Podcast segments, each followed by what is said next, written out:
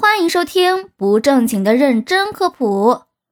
大家好呀，今天特别邀请到了各行各业的精英，集体爆料那些内行人才知道的信息差，希望在大家恍然大悟之余，以后能少踩点坑。话不多说，开始。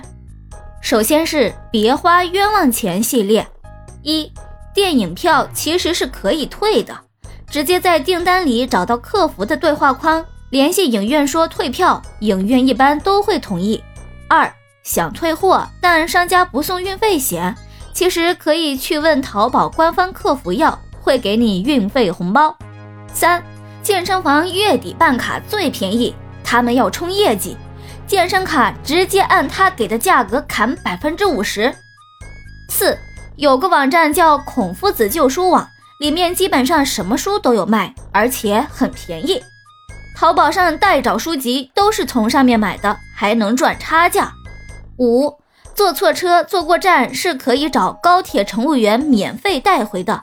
东西丢了，打幺二三零六会帮你找到，并免费带到你的城市。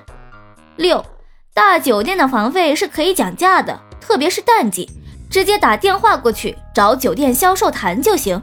没想到吧？大酒店还有销售。接下来是买大件避坑系列。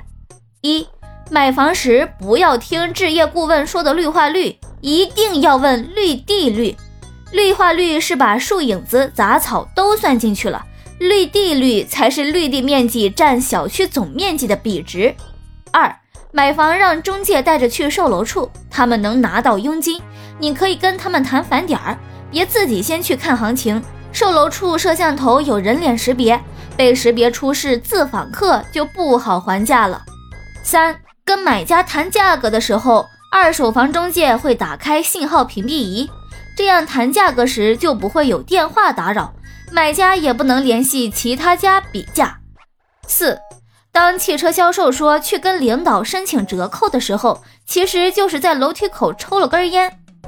五，家具没有不退换这一说，定制的都能退。不给退就找消费者协会。六，网上卖的真皮床多数是仿真皮，现在技术很难分清，万一被发现了，我们就说发错货了。仿真皮厚不厚不知道，这脸皮是真的厚呀。最后是日常生活系列，一买苹果充电线要认准 MFI 认证，这是经过苹果公司严密把关的。性能和指标都达到了苹果设备的标准。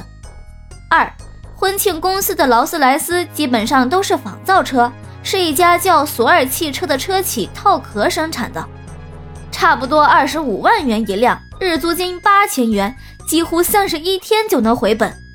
三，每个理发店都有自己的暗语，比较常见的包括看上去比较有钱的客人叫有板儿。有充值或者对充值有意向的叫大头。如果你哪天听到了，小心钱包。四，你在招聘平台登录账号更新简历时，就算屏蔽了在职公司，自家 HR 也能看到，而且还有自家子公司的小号，一样能看到你在招聘平台的活跃度。所以记得把子公司也屏蔽了。五，在网上咨询律师，多半不是专业律师解答。很多是不懂法的普通销售在跟你聊，毕竟这是律师的饭碗，都拿来免费咨询，他们吃啥呀？六，去水上乐园要自己带泳衣，别买里面商店的，很多都是游客不要的拿回来洗洗，然后挂牌重新卖。七，只要目的地是一样的，上一班或下一班的车你也能上，跟高铁检票员商量一下就行，但你上车只能站着。